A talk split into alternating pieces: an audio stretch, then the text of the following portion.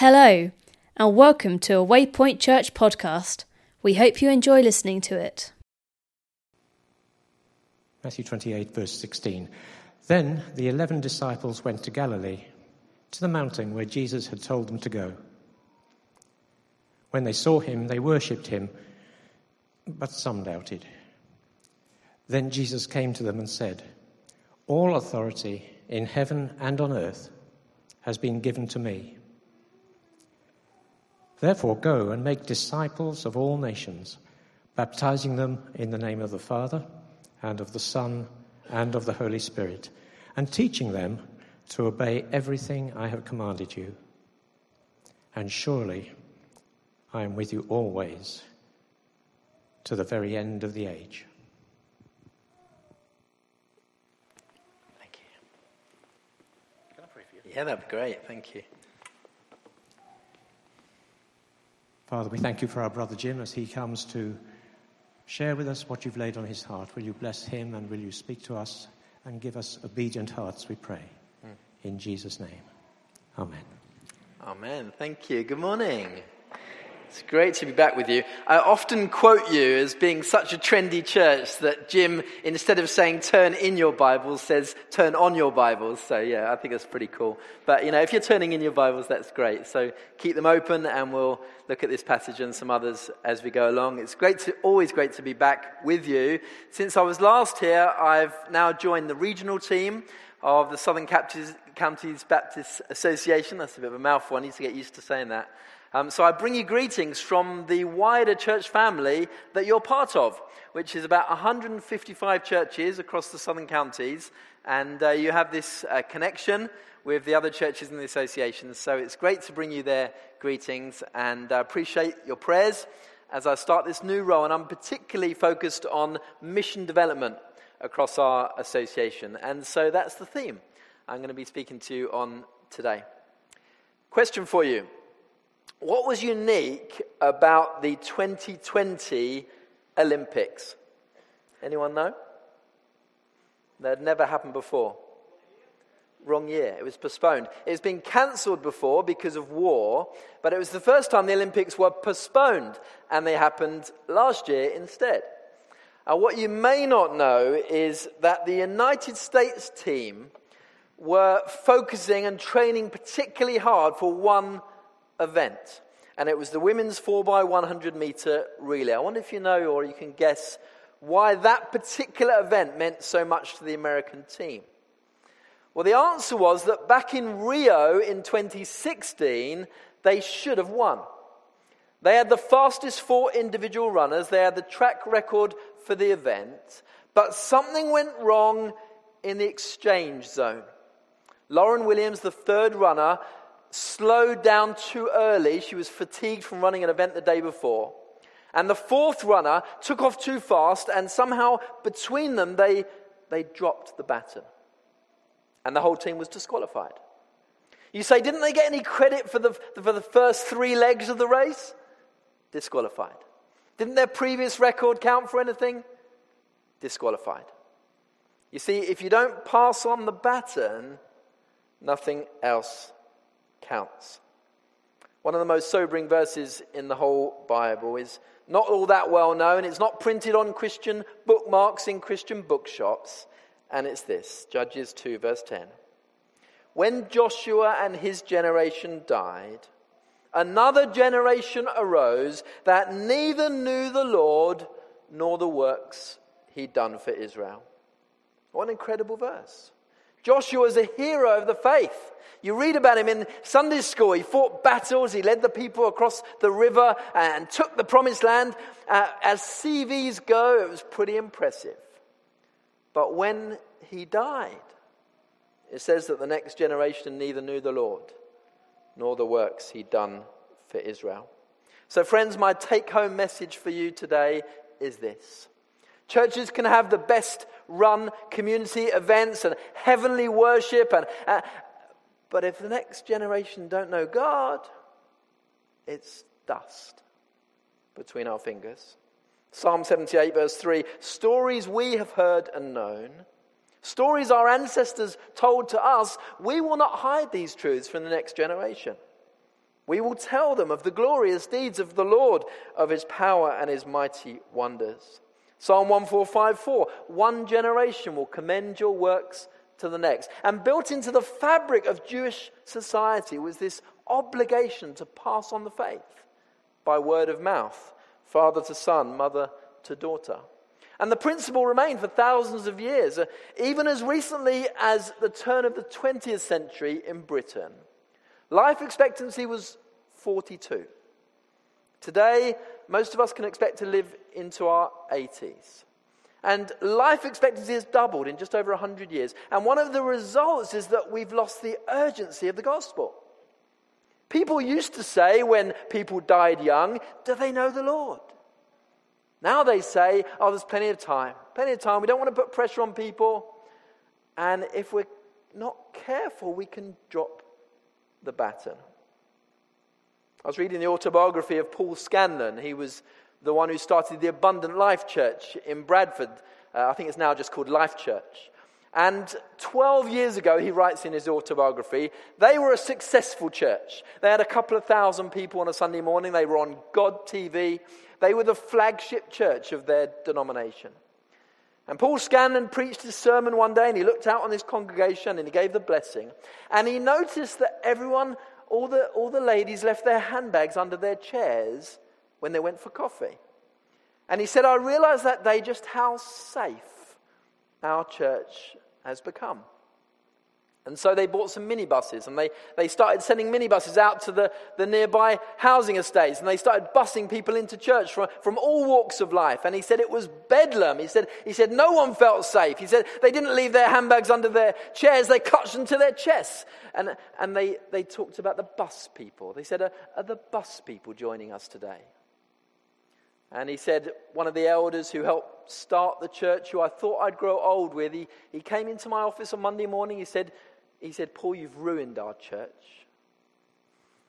And Paul Scanlon said to him, My dear friend, he said, if we haven't got anyone in our church who's likely to steal our stuff, then we're not really reaching out with the gospel. We're too safe. So I wonder if we're serious about becoming what Paul, what, what C.S. Lewis described as the only organization that exists primarily for the benefit of its non members rather than being primarily self serving, then maybe we need to rediscover the purpose of the church. Mark 16, 15, Jesus said, Go into the world and preach the good news. I've got some deep theology for you. You ready? The church is not the world. I told you it was deep. Jesus didn't say, Go into the church and preach the gospel and hope that people wander in on a Sunday morning. He said, Go into the world and preach the good news. I take a lot of funerals these days, about 100 a year, in fact. And a little while ago, I was asked to take the funeral of a, of a 16 year old boy who'd been murdered, been stabbed in Southampton. You may have read about it. And I, I drove into the crematorium and was just hit with this scene of a sea, a sea of young people. They'd cancelled the uh, college that day hurting, broken, confused. And I had a message in my pocket, but honestly, I did not know what to say that wouldn't sound trite and insensitive. But do you know, as I started to talk about Jesus, who's close to the brokenhearted, who offers hope beyond this life, I had this incredible realization they're hearing it for the first time. Never heard this before. This was new information to them. Friends, we're in the exchange zone. We need to be careful not to drop the baton. Because it's on our watch that young people experiment with sexuality earlier and earlier, desperate to belong and be loved and accepted. It's on our watch that human trafficking, the buying and selling of people, is the second biggest criminal industry today, second only to the arms trade according to UNICEF. If you thought slavery had been abolished in this country, you're wrong. It's on our watch that Wicca, sort of popular version of witchcraft, is the fastest growing religion in Britain among under 18s. In fact, if you go on Amazon.com this afternoon when you get home, and if you click on toys and games, and then click on Toys for All the Family, you find this. Thanks, Nana.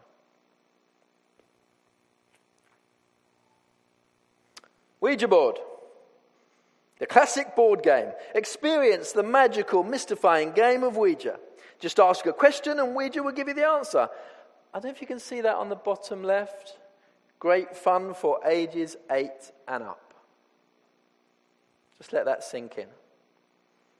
And as you think about that, think about this. In the year that I was born, 1980, 12% of the British population went to church on a Sunday. Today, according to a recent survey by Tearfund, it's less than 5%. So church going is more than halved in my lifetime. And people assume it's going to keep going down. But no, we've been here before. Go back, thanks, that's great. Go back oh, uh, 250 years to the end of the 18th century, and church going had declined to almost nothing. There were parts of the UK where there were no churches. And the consequences for society were huge. Gin drinking was out of control. 10,000 prostitutes on the streets of London. And the people of God said, This will not do. And God called Wesley. And God called Whitefield, And God called his people to stand up again for him and his way. A man called Robert Raikes said, Children don't know the Bible. And he started the Sunday school movement. And within five years, half a million children were in church on a Sunday. Within, within 100 years, it was 5.5 million. Almost every child in England went to Sunday school on a Sunday. Maybe the time has come again to get serious about the, our responsibility. The church is always one generation from extinction, and we're in the exchange zone. And in a post COVID world, this is a moment. This is a moment in time. People are desperate for hope and meaning, and, and they've been reassessing their lives. This is a moment. This is a moment to grasp or to let go by. And so Jesus rose from the dead. He gathered his disciples together and he gave them these words that we heard read. We sometimes call it the Great Commission. All authority in heaven and earth has been given to me. Therefore, go and make disciples of all nations baptizing them in the name of the Father, Son, and Holy Spirit, and teaching them to obey everything I've commanded. And surely I'm with you always, even to the end of the age.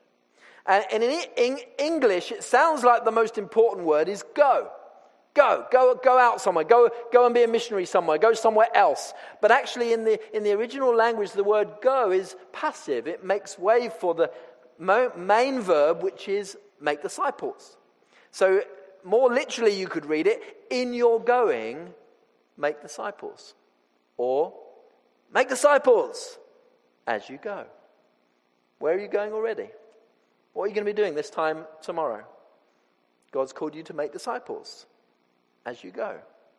We don't all have to stand on a soapbox in the high street. In the Bible, there's a multitude of ways of making disciples. Yes, there's proclamation, and some of us like to get up and raise our voices. In Acts chapter 2, Peter stood up and preached to the crowd. Great. But then there's also intellectual debate. Acts 17, Paul stood up, Paul chatted with the Athenian scholars and debated the faith. And if you have a debate about Christianity over the water cooler at work, then God can use that. Then there's testimony, possibly the most powerful. John 9, the man said, I was blind and now I see. Deal with it. When was the last time you told someone your testimony? And then there's invitation. John chapter 4, the woman went back to her village and she said, Come with me. Come, let me bring you to hear someone who changed my life. We're not all called to be Billy Graham, but we are called to be a witness. You know, no one would accuse the Queen of being a preacher, but she was a powerful witness. And we're each called to be a witness in our sphere of influence. When I was a youth pastor, I used to take school assemblies. And one day around September, I was asked to do a harvest assembly. And I had a message prepared, but just before the assembly, about two minutes before, the head teacher took me aside and he said, Jim, I'm just going to tell you something. He said, It's Ramadan at the moment, and you know, about 15% of the students are Muslims, so we don't want to offend anyone, so I don't want any mention of Jesus in your talk. And if you must pray, then just make it a generic prayer that everyone could agree with. So, what am I to do? This is two minutes before the assembly. This is the head teacher. And I'm going through my mind, I'm thinking, well, he lets us come in and do a, a, a club in the school. We use their minibus for our youth camp. So I did what he, was, did what he told me. I just give a general talk about thankfulness and I, I went home. The next day, the senior pastor in the church I was in was to address the, the upper school. And he got the same message no Jesus, general prayer. And uh, Harry stood in the middle of the school hall and he said, Children, I'm here in the name of Jesus Christ, whom to know is life. Let me pray to him now. And I, I felt ashamed. I felt, you know, it wasn't the Muslim families who were asking for this, this was just the politically correct head teacher. And I felt, you know, I learned that day what it says in Proverbs fear of man will prove to be a snare, but whoever trusts in God will be kept safe. But there's a balance, you see. There's a balance. Yes, we're called to speak the truth, but also 1 John 3:18 says, "Let us not just love with words, but in actions." And actions do speak louder than words. Week after that assembly, Ramadan, someone, this is in South Wales, someone left a pig's head on the doorstep of the local mosque and rung the doorbell and ran away. Clear message to that community we don't want you in our town. So, what were we to do as a church? If truth be known, there were a number of people in the church who agreed with the sentiment that this new mosque had been built and no consultation. They were worried about the, the influence of Islam in the town. And yet, from the front of the church, we were preaching that God calls us to be the Good Samaritan, to be on the side of the oppressed and the marginalized, whoever they are. So we went down to that mosque and rung the doorbell and said, We're so sorry. Can we, can we offer to help you clear it up? How can we serve you as our neighbors? And that's the tension of the gospel. Yes, we're called to stand strong against a, a school system that encourages young people to uh, cheapen their sexuality younger and younger, but gracious and loving to those who've fallen for that lie. Yes, we're called to stand against a, a society where uh, seniors are afraid to leave their homes uh, late at night for, for youths who, who hang on the street corners, but not by giving them an electronic tag, but by giving them something better to fight for. But you know, we don't. We're too nice. We just sit back and perhaps, you know, talk among ourselves and how terrible the state of the world is.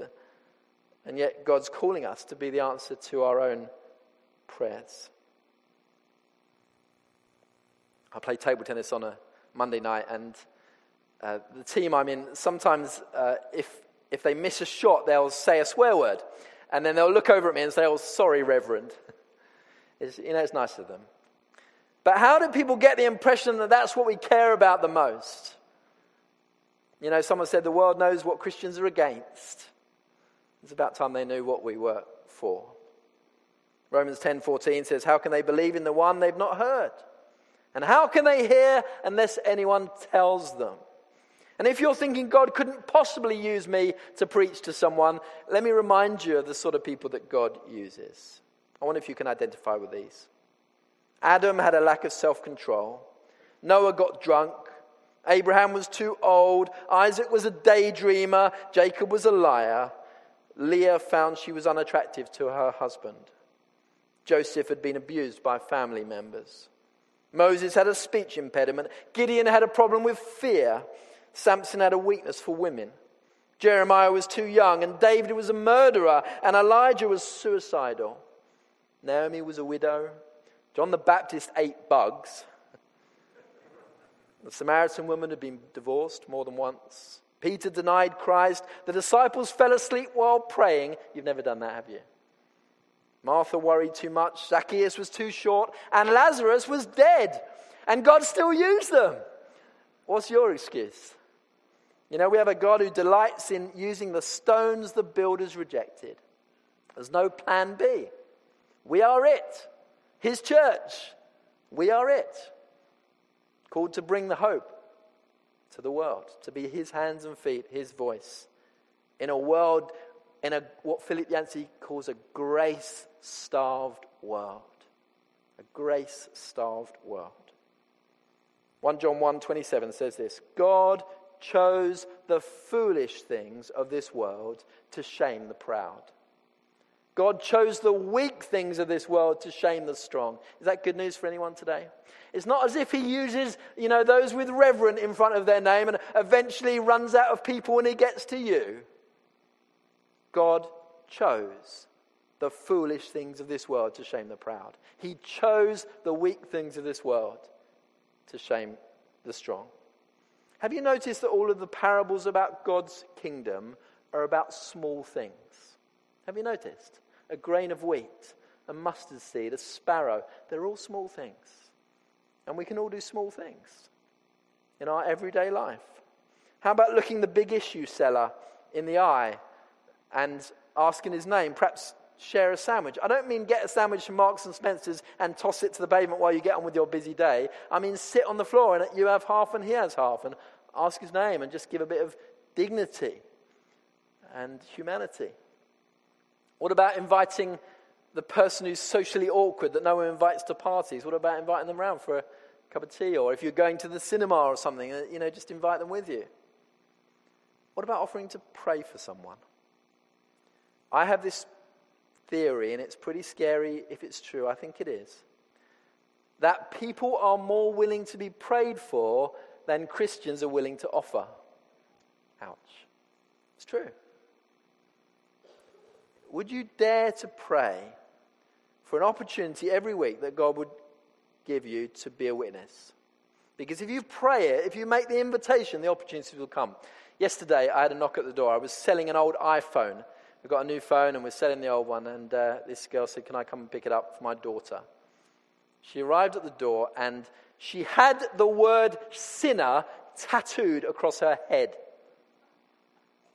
Now, if that's not an opportunity, you know, literally standing at your doorstep, you know, then you might as well pack up and go home. And incredible story. I said, oh, I'd seen her picture before she came. I said, You must be the sinner. And uh, she said, Oh, yeah, if, you, if you'd known, I, I better not tell you the conversation, but it's a, a, precious, precious conversation. There are opportunities every day. You know, you know Moses, I talked to you about Moses last time, didn't I? Moses saw the burning bush. Burning bushes were common in the, in the desert, but it said he noticed that this one was different and it didn't burn up. And, and opportunities are common. But you've got to have the eyes to notice that this one's different, that this is a moment. You know, could it be that you're walking down the street, there are, there are burning bushes to the left and the right, and, and you notice that this is an opportunity? It, God will give you an opportunity if you ask Him. Okay, I'm going to start to come into land, but I want to leave you with a verse, a story, and a song. Okay? The verse is this it's a three part evangelism course in 30 seconds. You ready? I'm sure if you spent a lot of money on evangelism courses, this will do it for you. 1 Peter 3:15. But in your hearts set apart Christ as Lord. Number 1. Always be prepared to give an answer for anyone who asks you to give a reason for the hope that you have in Christ. Number 2. But do it with gentleness and respect.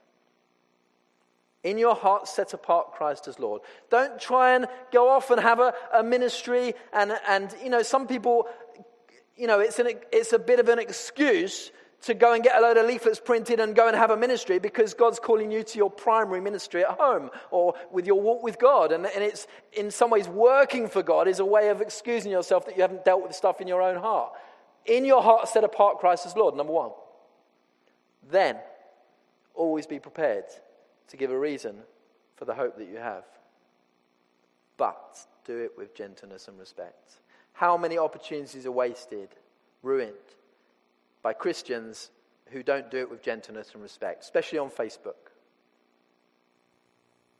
The story is from Soren Kierkegaard, the Danish philosopher, and Kierkegaard tells lots of parables about geese. Because in Denmark, they often have goose for Christmas rather than turkey. And he used to rent a little barn where he used to sit and write his philosophy books. It was at the top of a valley, and at the bottom of a valley, there was a goose farm. And he said, I saw the same thing happen every year. In the spring, the goslings would hatch. And they would immediately look at the sky, for they were made to fly. And within days, they would start to uh, wander up and down on their little legs and start to try and flap their tiny little wings. And they would, they would give out this little squawk. But then he said a lorry would arrive on the farm and unload a mountain of grain onto the farmyard, far higher than the goose could see. And then they stopped looking at the sky and they started to look at the floor and started to peck the grain. And Kierkegaard says, as I, as I looked and as the weeks turned into months, the, these geese started to grow plump and bloated. For you see, these were table geese being fattened up for Christmas. And he said, after a while, I noticed that every time the grain, the mountain grain went down, another lorry would come and reload, and, and they would just keep pecking the grain, and they would grow bigger and bigger. And he said, after a while, I noticed they never looked at the sky. And they never ran up and down on their legs, they never flapped their wings. And all day long, they just looked at the floor and pecked the grain.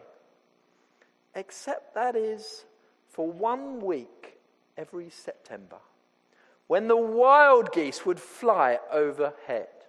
And he said the sky would be filled with these migrating geese, chasing the sun, looking for spring. And he said for the first time in months, the fat table geese would look up and they would see their wild cousins flying overhead.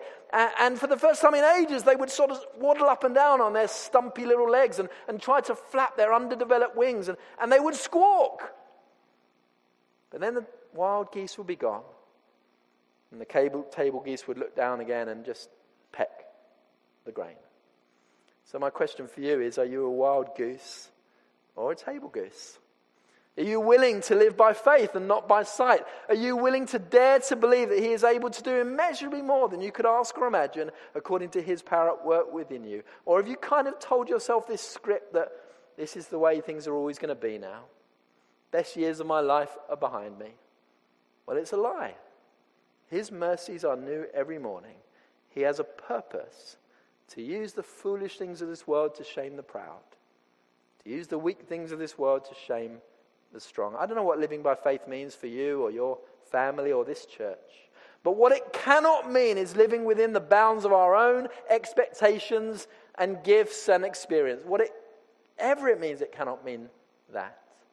And there's a lot of changes going on in church at the moment, and maybe you're someone who struggles with change. But I wonder if you can hand it to God and say, Lord, I'm willing to go wherever you go. I'm willing to step out of the comfort zone, out of the control zone, in order that I may be used to my fullest in the short days I have on this earth. The song is from Emily Sandé the Scottish pop singer. She has a Christian background, by the way, although this is not explicitly a Christian song. But the first time I heard it really moved me. You will have heard it before. It's often used on adverts, it was used in the final of Britain's Got Talent. Uh, but I wonder if you can hear it from this perspective of a call to mission. This is Read All About It.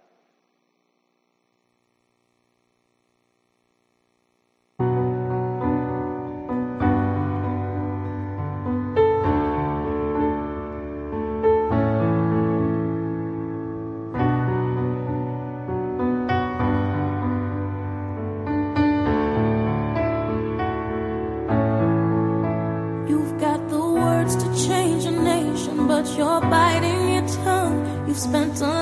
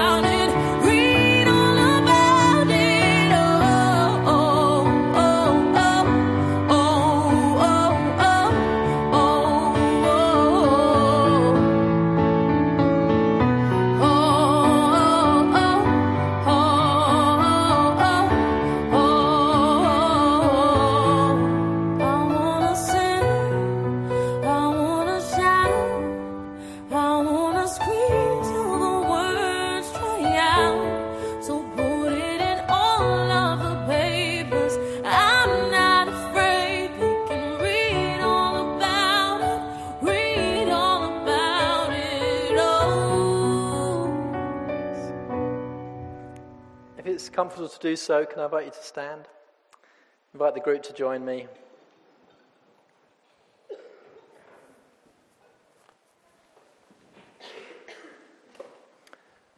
I just pray the oldest prayer of the church Come, Holy Spirit.